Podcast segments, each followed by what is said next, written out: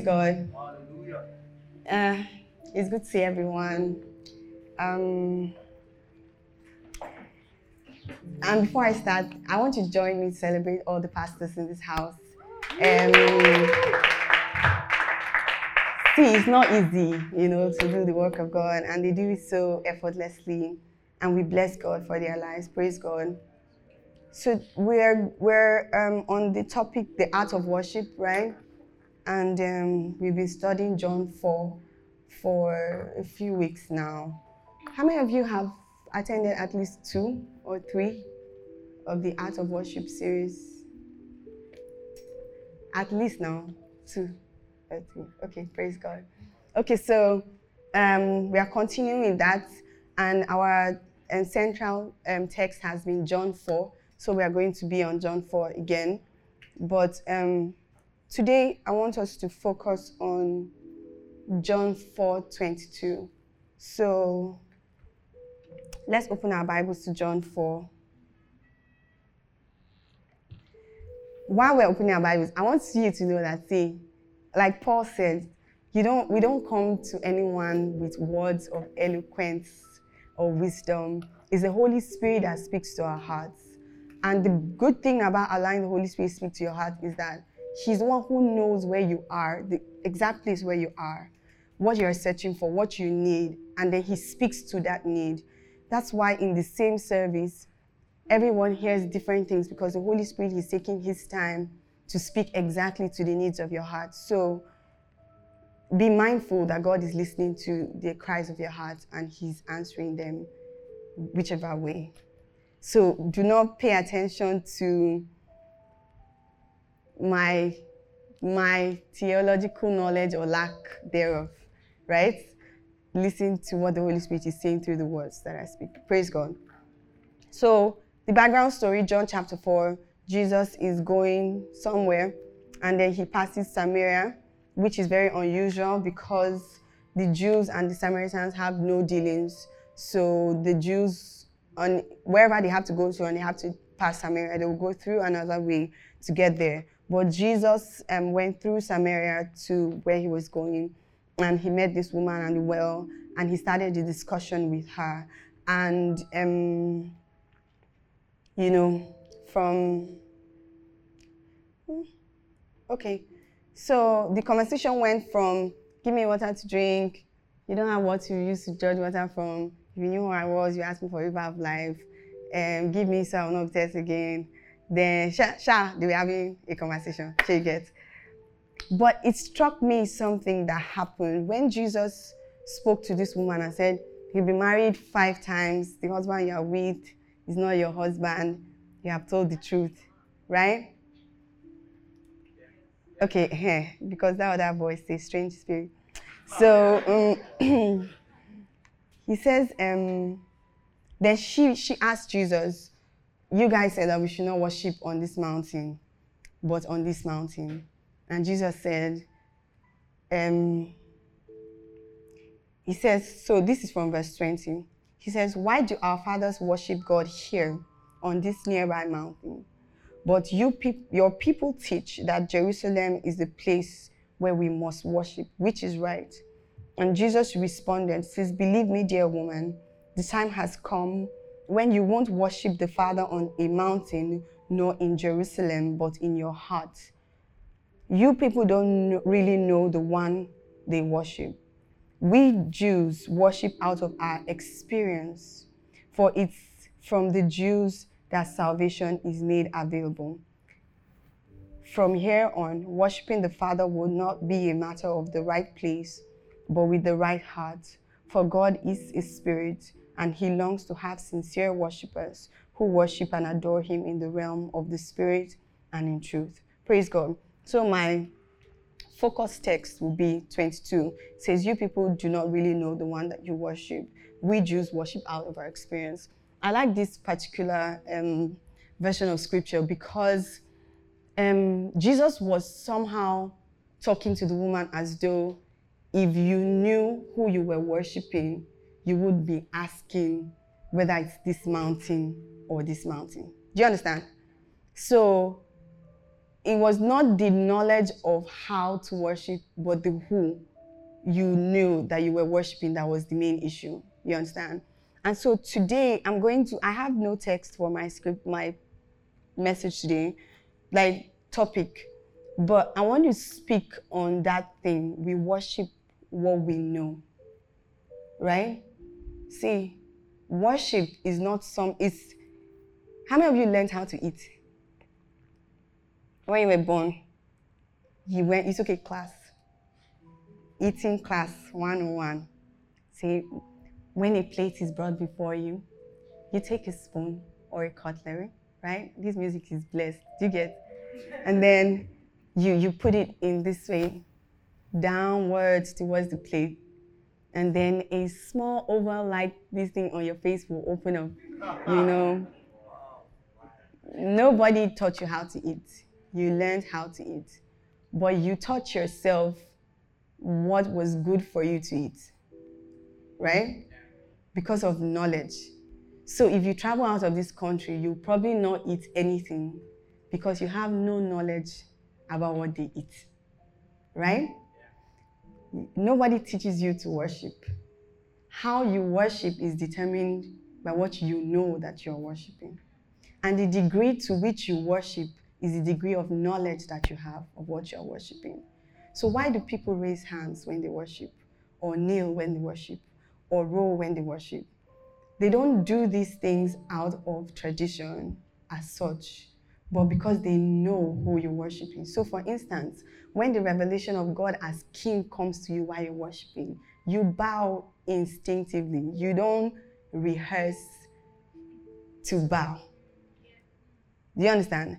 That's why the presence of God can be in a place and somebody is just standing because you do not know who has entered the room. You understand? It's the same way when a guy that wears a normal t shirt and trouser enters a room and you're just doing anyhow. Then you find out that that person is the president of a country. See, your you will not rehearse your next reaction. It will just happen to you. Do you understand what I'm saying? So, worship is a lot to do with knowledge.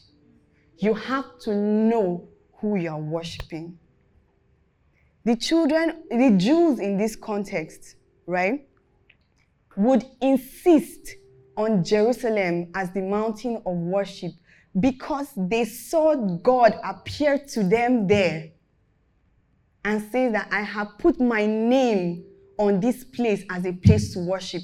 And when God was speaking to Solomon, he says, Whatever prayers you offer in this place, I will answer. Do you understand? So when somebody comes to tell the Jews that no, let's not worship on this man, let's worship on this man, they are like, no. This is where the name of the Lord has been placed. And this is where you must worship. It's knowledge. But the scripture God is calling us to a different kind of knowledge. And that's why Jesus will say that a time is coming, and here it is now, where the right place will not be what determines worship, but the right heart. So that means there's a different kind of knowledge of God He's calling us to that will determine where our worship will be. Praise God. So let's begin. Um, worship does not exist outside of knowledge. You've heard about different religions, right, in the world. So many stories, myths.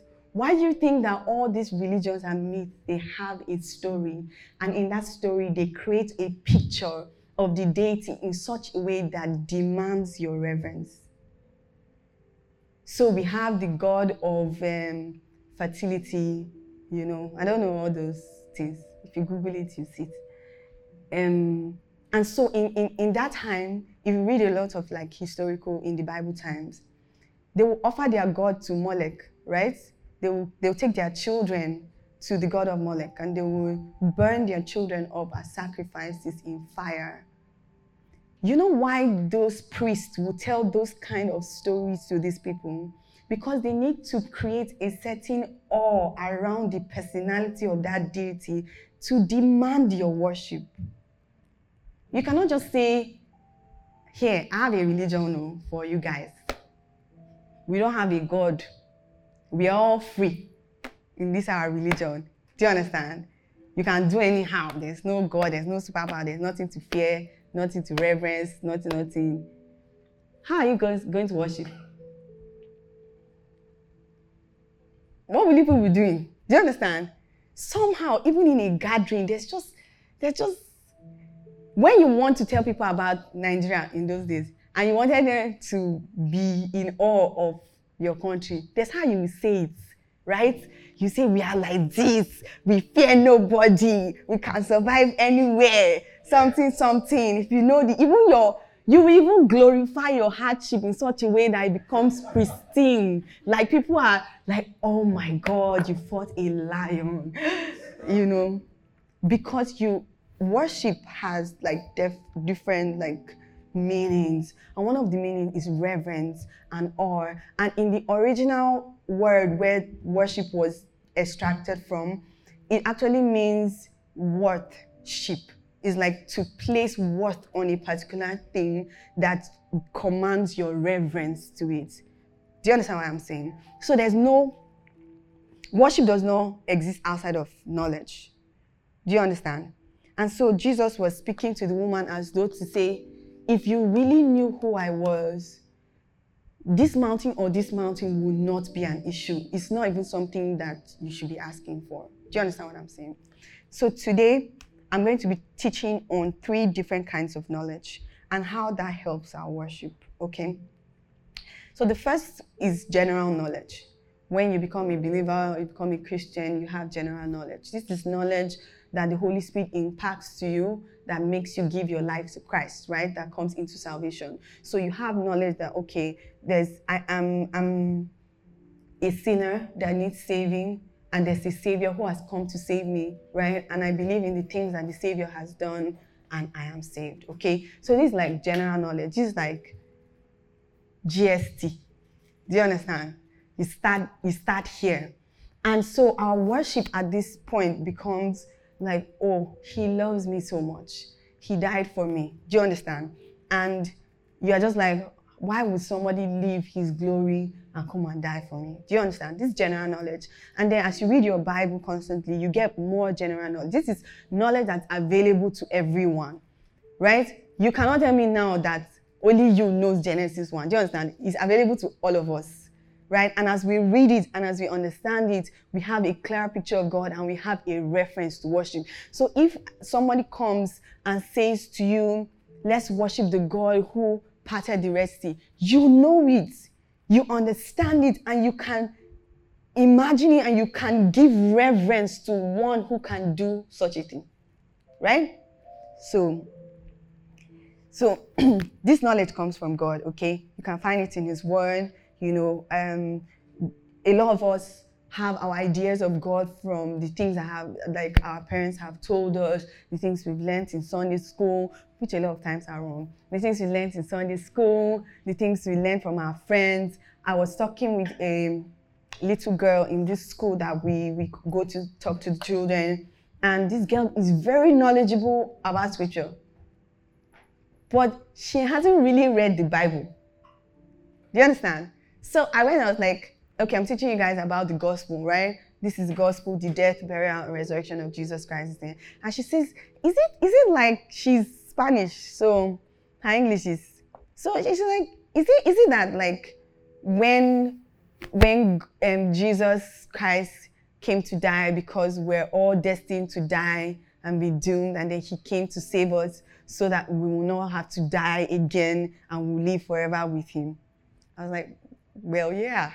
Do you understand? like, that's it. But later, like, she hasn't really, she doesn't really, so she'll say, I heard, like, when we're talking about death, and I was teaching them that, see, death is not really like a bad thing. It's just you are separated from one level of life to another. That's why if somebody, if you have blocked somebody from your mind, you can say this person is dead to me. Do you understand? So the person has just left one level of your affection to another. Death, right? Separation. So I was talking to her. So she was like, I was not, I was not teaching them that, see, as human beings, we're created to live eternally. So we either live eternally with God or eternally like outside of God. And she was like, man, eternity outside of God. I don't want that. It's like hell and stuff, right? I was like, oh, so I was like, yeah, like, do you understand? I was like, where do you really? But anytime she refers, she keeps saying, I heard that. Then she would say this, this thing. Then she, I heard that. Then she would say this thing. So I was like, you heard right. Whoever is teaching you please keep teaching, but at some point that will not be enough anymore. Because when you can no longer visualize God through somebody else's eyes, you have nothing else to worship. Do you understand? Nothing else will demand that reverence from you anymore. So we start with general knowledge, but then we move to experiential knowledge, right? Experiential knowledge is the same thing.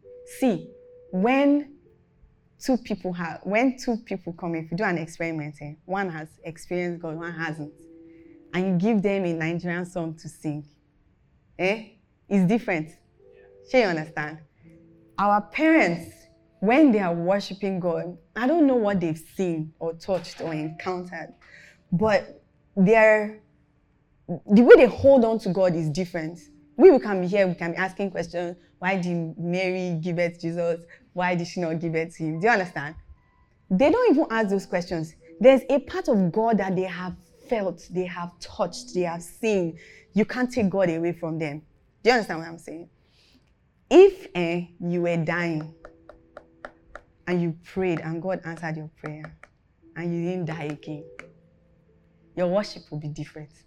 See, you know that God parted the Red Sea, but this God that saved me from dying is, is it's not like it's a different God, though, but it's a different God. Do you understand? Your reverence for God who listens to you on a personal level is different. So we must always move from a general knowledge of God. If we say that God is a healer, how do you worship in reverence to a God who is a healer if you've never been sick and God hasn't healed you? Do you understand? Or someone close to you has never been sick and God hasn't healed them.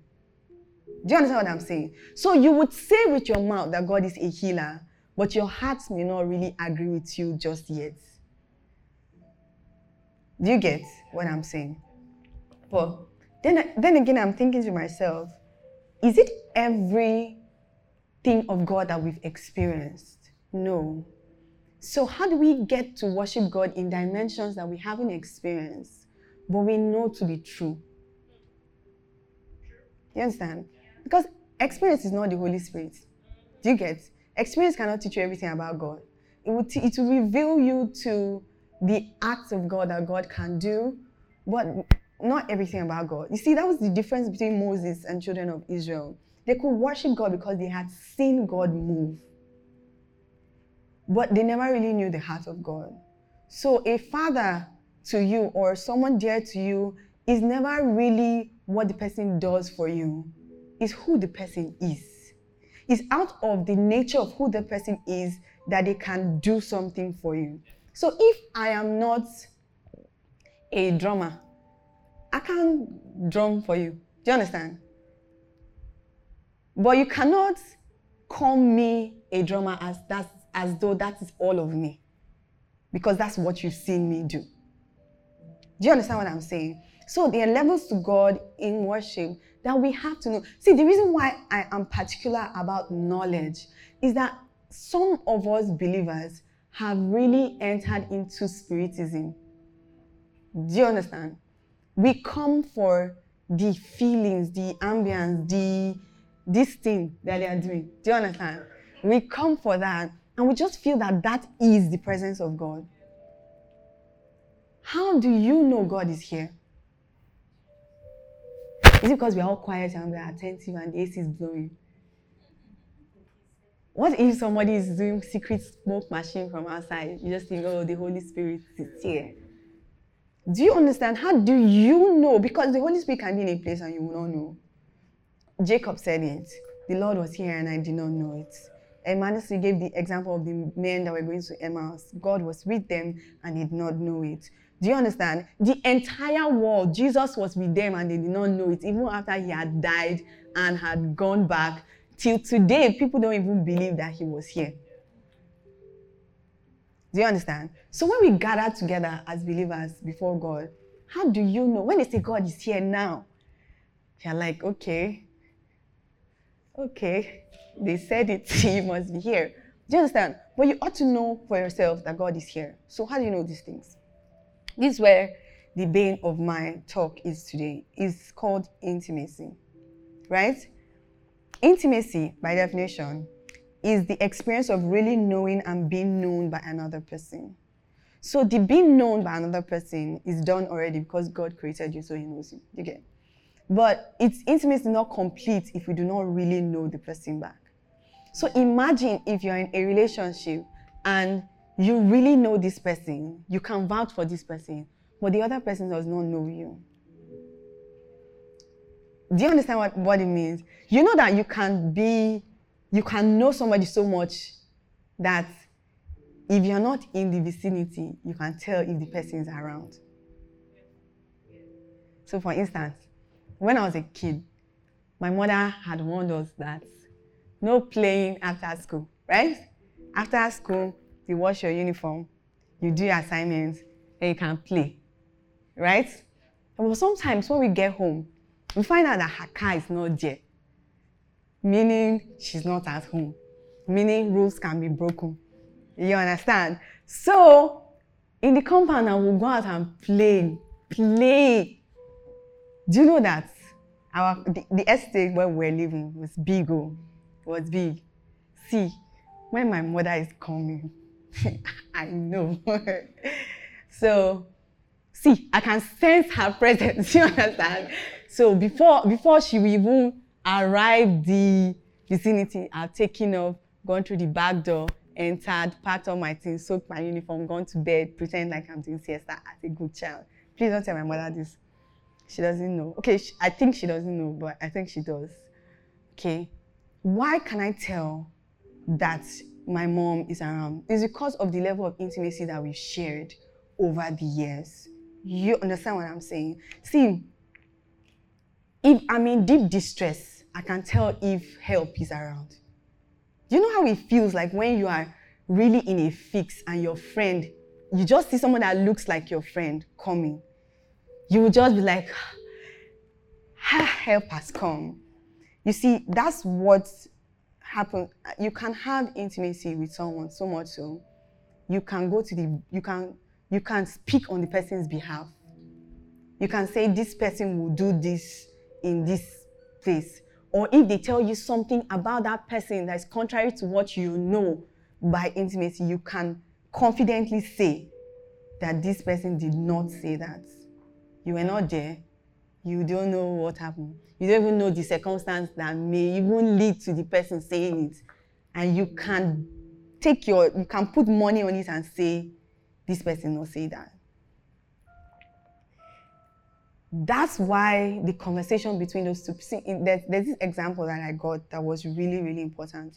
Intimacy is built with trust. If you don't trust God, you cannot be intimate with God, no matter how much time you spend in His presence. Do you understand what I'm saying? If your your own your own quiet time is 20 hours in the 24 hours in a day, and you do not trust God enough that what He says is true, no matter much time you spend in God's presence, you will not have intimacy with God. Because trust is key to intimacy. So when they when they say when they say something about God, you should you should be able to trust it. You should be able to believe it enough to to stake your life on it you know, that's what the disciples had when the Holy Spirit had come upon them. They put their lives on the line for this gospel, they put it there. They died for it and they were willing, to, in fact, they would beat them and they would rejoice because they were persecuted for this gospel's sake. They put their trust on it. Do you understand?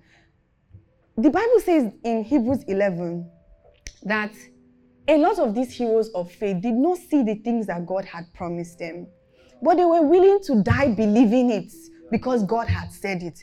And the Bible says that they were not fulfilled because of us, so that the testimony of God will be complete in our time so that we can receive it. But they were willing to put their lives on it. What about this faith are you willing to put your life on it to say, okay, I trust God this much? There There's no buts, there's no else, there's no etc. or etc. Praise God. You understand? So intimacy is not proximity. Right? If if if two couples are here, right? Two. It's, it's correct now. I mean like a couple here, a couple there, two. Uh-huh. Okay. You can tell if intimacy is present or absent. No matter the scented candles, you dim the lights, the, there's a grand piano, a jazz player, fine china, you can tell the difference. So proximity is not intimacy. If you're always praying and coming to God, but you are never seeking to know Him, you will be close to Him, oh, but you will never really know Him. And then you will never really be able to worship Him. Do you understand? See, hours spent in prayer, if it is selfish, you will never get to know God. You will know what He can do. That's why the Bible says He showed His ways, His acts to Israel, and His ways to Moses. And that's why Moses never went to God to spend 40 days. God called him and they went to talk, and then it was 40 days. Do you understand? The Bible never records that come to me for 40 days. No. He says, Come up to me and I have things to say to you. And then the Bible records that the, the people had not seen their leader for 40 days. That means then Jesus said, God says, Go. These people have not seen you, and so they are creating something else. If there was no issue, they would have been there oh, maybe 100 days, 120 days. Do you understand? Praise God. And, and when he came down from that mountain, the Bible says that his face, people could not look at him because he had encountered the glory of God. That's what happens. He says, See, you always speak to me. If I have truly found favor in your sight, show me who you are if you call me friend. This is conversation that Moses was having with God. Why the other ones were sacrificing things so that their sins would be covered? Did they all have access to God? Yes. Even in the time when there was no Holy Spirit, they all had access to God. Should they said that this God you've been talking to want to see him. Then he said, Come to this mountain. Abi? Then he spoke to them because they did not understand him. Do you understand? Fear gripped their hand and said, No, you go. Right? Anything he says to you, come and tell us. What had happened? Because I don't think God spoke differently as he would with Moses because God communicated clearly his fear in the heart of Moses was very clear. Do you understand? He did not mix words. So when these people were making him angry, he had to strike the. I really felt bad for Moses. Do you understand what I'm saying? But how had he so conditioned himself to hearing God that it was no longer an issue? He could even tell them, see, prepare, oh, God is coming to speak to you wash, do this, do this, do this, do this, do this. Because he knew who was coming to speak to them. Do you understand what I'm saying? So, I, I wrote here, right, that why do you think that heartbreak hurts so bad? Right?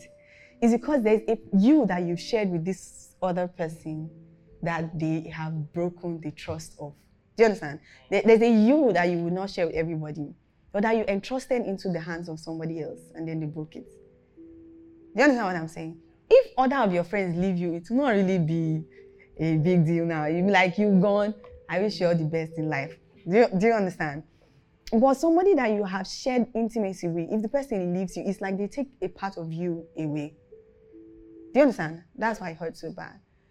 And the reason why knowledge of God through intimacy is so important is because the Bible in um, Second Corinthians. Yes, in Second Corinthians 3 16 to 18, it says, But the moment turns, one turns to the Lord with an open heart, the veil is lifted, and they see. Now the Lord I'm referring to is the Holy Spirit, and wherever He is, there is freedom. And with all we can all draw close to Him with the veil removed from our faces, and with no veil, we all become like mirrors who brightly reflect the glory of the Lord Jesus. We are being transfigured into his very image as we move from one brighter level of glory to another. And this glorious transfiguration comes for the Lord who is Spirit. So, this is what happens. When you have intimacy with God, you begin to look like Him. You begin to resemble Him. You begin to speak His words. You begin to communicate His heart. So, when you come to God in worship in that period, you are having a conversation. You already know this person and you know how to appreciate what they've done and you know how to even view what they've done for you. Do you understand what I'm saying? So, how can worship be our lifestyle if we do not look like who we are supposed to reflect? Do you understand? If you don't have intimacy with God, it will not translate into your behavior and your attitude wherever you go. If not anything that you do and you claim you are doing it for God, it will be acts of works and not grace. Do you understand what I'm saying? It should come naturally to you that you are excellent at your job because of who you reflect. Do you get? Somebody should not always have to remind you for your words to be seasoned with grace. Because if you spend, see, people say, for instance, in the tribe, if someone walks here half naked, right, and and just comes and sits down, I will not be quick to say, "This is the house of the Lord." Oh, you know, dress well now. Uh-uh, you don't have respect for God. Eh? What's wrong with you? No home training. Do you understand? I won't be quick to do that. I know what the power of the Word of God can do in the life of someone who's submitted to God. So all I need to do is point you to Jesus, encourage you to have a relationship with Him, and on your own, th- those, these things will, will will come. See, the way you are today is as a result of knowledge you have, the clothes you wear, the car you dream to drive, the kind of job you want to get, the places you have told yourself I can go and I cannot go is born out of the knowledge that you have. The knowledge of God that we have through intimacy will determine the, the pattern the rest of our lives will take.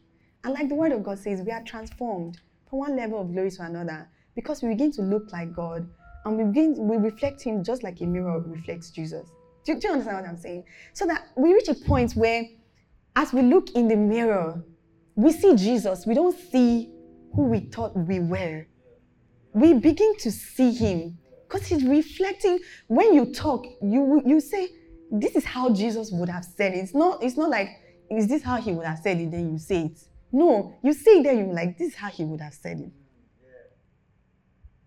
Because people will not be cajoling you to pray or to read your Bible or to have quiet time. They will not be saying, at least.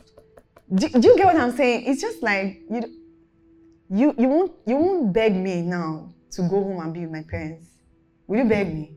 It's, it's my own, Abby. It's my own parents. I can go there and lie down. In fact, they will chase all of you out of the house when I come. Do you understand what I'm saying? You don't have to. If you love someone, you, you don't have to beg you to spend time with the person. If the person even do you shakara, you you be like, it's because I'm I'm hustling you, Abby. You are doing me like this. Do you, do you get what I'm saying? Praise God. So I also wrote that um, um, I'm rounding up, and um, you know, I was just like, um, marriage, right, is important because marriage is the only institution that clearly um, reveals what intimacy with God looks like. Do you understand? Couples that look together, they look alike over time it's not because their genes start to blend. Do you understand? All those things they tell us. And their DNA start changing, something, something. I'm like, wow, okay. How they do it? do you understand? It's because they've spent so much time together that you, who is viewing them, begins to mentally picture them together. Do, do you understand? Because they're always together. People should see you and see Jesus. They should see you and be reminded of Jesus that walked on earth in scripture. People who, when you spend time with Jesus, people should be able to, when they say you are the Bible that anyone can read, it's not the things you say. Oh. It's how you live your life. The early church were called Christians because they mirrored Jesus. Not because they're going around and say, oh, where was Jesus that time he was alive? Do you remember that guy they killed on the cross? We're, we're pals. Know? We used to roll when he was alive. See, honestly, he ate in my house one day. I can call my brother for you. Do you no, that's not what they did. Because of the persecution in the church, they scattered to different parts of the world. And because of the stories these people had heard about one Jesus of Nazareth, when these other Christians were interacting in the marketplace or with their neighbors or at school or work or everywhere, these people were able to recognize and say, These people behave like Christ. And so they called them Christians. They didn't call themselves Christians. Do you understand? So, when we come before God and say, This is a worship experience or worship something or this or that, is the knowledge that you have of God that you will bring to worship. When you close your eyes and nobody is looking at you, right, and you're alone and with God, can you truly see His face? Can you return to the place where you have always been? Would He be strange to you? Will this be your first time? You know how it is when you go to the presence of someone with such great personality for the first time. You don't know how to behave. You don't know that it's like this, they are sitting down, or it's like this. Or if the person comes, how do you greet? Do you do like this? Do you do like this? Do you do like this? What do you do? Are you comfortable in the presence of God enough to be yourself around Him? In private or in public? Do you understand what I'm saying? See, we must come to a place where, of everything that's happening to us, we know this God. As I round up Him, I will read a scripture this scripture blessed my heart so much. It blessed my heart so much. And I could just imagine. So, you know, before I read the scripture, I'll read it as a closing scripture. Paul was saying that I may know him and the power of his resurrection and the fellowship of some. It's not, it's not this kind of zealousness. Oh. It, there's, a, there's a translation. Let me see if I can find it. There's a translation. It's Philippians 3. The scripture is Philippians 3 um, Philippians 3 8 to 11. Philippians 3 8.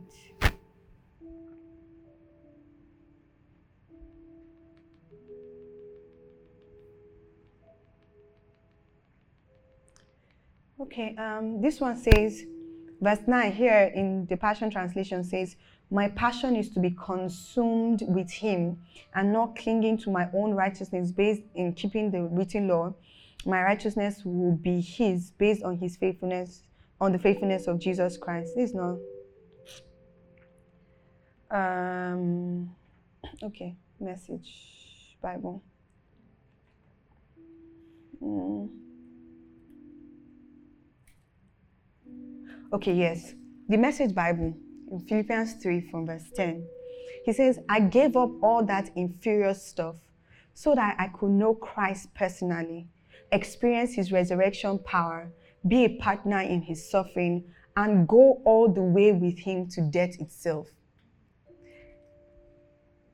I, I, I like to say this thing like, if God needed another person to come and die, will you trust him enough to be the one that he will send? Yes. Do you believe this gospel and this life enough that God can, God is looking at and says, Who can I send to go and save this world again and to die for them? And God can see you and say, This my friend can go. Do you know what it means for God to call Abraham friend? God was doing something I had no business, Abraham. I said, Can I do this thing without telling my friend Abraham? Do you know how that sounds in my ear? It's, it's almost like God feels like I'm doing something wrong if I don't discuss this with my friend first. God calls him friend. And this is Abraham seeking a personal relationship with God that his father didn't teach him about. He had nobody to teach him about God. He just heard God and spent, because his father was an idol worshiper, according to scripture, right? It's fellowship with God that brought him to the place where Abraham could plead for another nation. He could he could worship God will use he God sent 50 people. Abraham brought it to 10. God was even willing to let go for one. Do you understand what I'm saying? So you must see, you must not see worship as an activity or an experience or an encounter. Worship is a lifestyle. It's, it's something that comes out of you when you are in the presence of someone you're familiar with. You laugh easy with a good friend. You get you, it doesn't have to be an act of worship to laugh easy with a good friend. Do you understand? Say, okay, it's time to meet my friend. Ha ha ha ha ha. Such a good friend. No, you don't do that. Do you get? It, you should come to a place where Paul said, I am willing to go to death itself for Christ. I'm willing, and indeed, no, he went through, you know, all that. Praise God. As I round up, I want you to hear words of a man who loved God with everything that he was. Before he became king, before he became anything, he had an intimacy with God. He, had, he knew God enough to say, Who is this one to defy the armies, the Lord of the angel armies? Like, I know the guy you are talking about. Are you mad? Goliath, are you mad? Like, wait, is it the same God I know that you're talking about? He says, Tonight I will feed you. You see, I'll give your head to the dogs. And then what did he tell? He says, The one who delivered me from the bear and the lion is able to give me to you. He was not looking at the size of Goliath, he was looking at the God he knew. Do you understand? And he had that. Even when he had king, he, he, was king, he had wives, he had money, he had victories, he had everything. He said, Better is one day in your cause than thousand else. See, if riches should take God away from you, you never really knew him. If your new job or anything can take God away from you, then you really don't know him. Is there anybody here who has loved a parent and there's nothing they're willing to give up for them? Praise God. And as I close, let's read Psalm 42 together. This is the Psalm of David. And this psalm was written when David was in deep suffering and despair. This was not one of those days when he had won a battle or anything. And he says, I long to drink of you, God. Drink deeply from the streams of pleasure flowing from your presence. My longings overwhelm me for, you, for more of you. My soul thirsts, pants, and longs for the living God. I want to come and see the face of God. Day and night, my tears keep falling. My heart keeps crying for your help. While my enemies mock me over and over, saying, Where is this God of yours? Why doesn't he help you? So I speak over my heartbroken soul. Take courage. Remember when you used to be right out front leading the procession of praise when the great crowd of worshippers gathered to go into the presence of the Lord. You shouted with joy as the sound of passionate celebration filled the air and the joyous multitude of lovers honored the festival of the Lord. So then, my soul, why are you depressed? Why would you sink in despair? Just keep hoping and waiting on God, your Savior. For no matter what, I will still sing with praise, for living before His face is my saving grace. Here I am depressed and downcast, yet I will still remember you as I ponder the place where your glory streams down from the mighty mountaintops, lofty and majestic, and the mountains of your awesome presence. My deep needs calls out to the deep kindness of your love. Your waterfall of weeping sent waves of sorrow over my soul, carrying me away, cascading over me like a thundering cataract. Yet, all day long, God's promises of love pour over me. Through the night, I sing his songs, for my prayer to God has become my life. I will say to God, You are my mountain of strength. How could you forget me? Why must I suffer the vile oppression of my enemies, these heartless tormentors who are out to kill me? Their wounding, their wounding words pierce my heart over and over while they say, Where is this God of yours? So I say to my soul, Do not be discouraged, do not be disturbed, for I know my God will break through for me. Then I will have plenty reasons to praise him all over again. Yes, living before his face is my saving grace. You can't tell me that this is just someone who hopes that God will save him. He had, he knew his God. He knew his God. He knew his God enough to praise him even in this downtime. He did not know God for the happy moments only or for the things that God would give him. He knew God more than the place where everybody else had known him. And his worship came from there.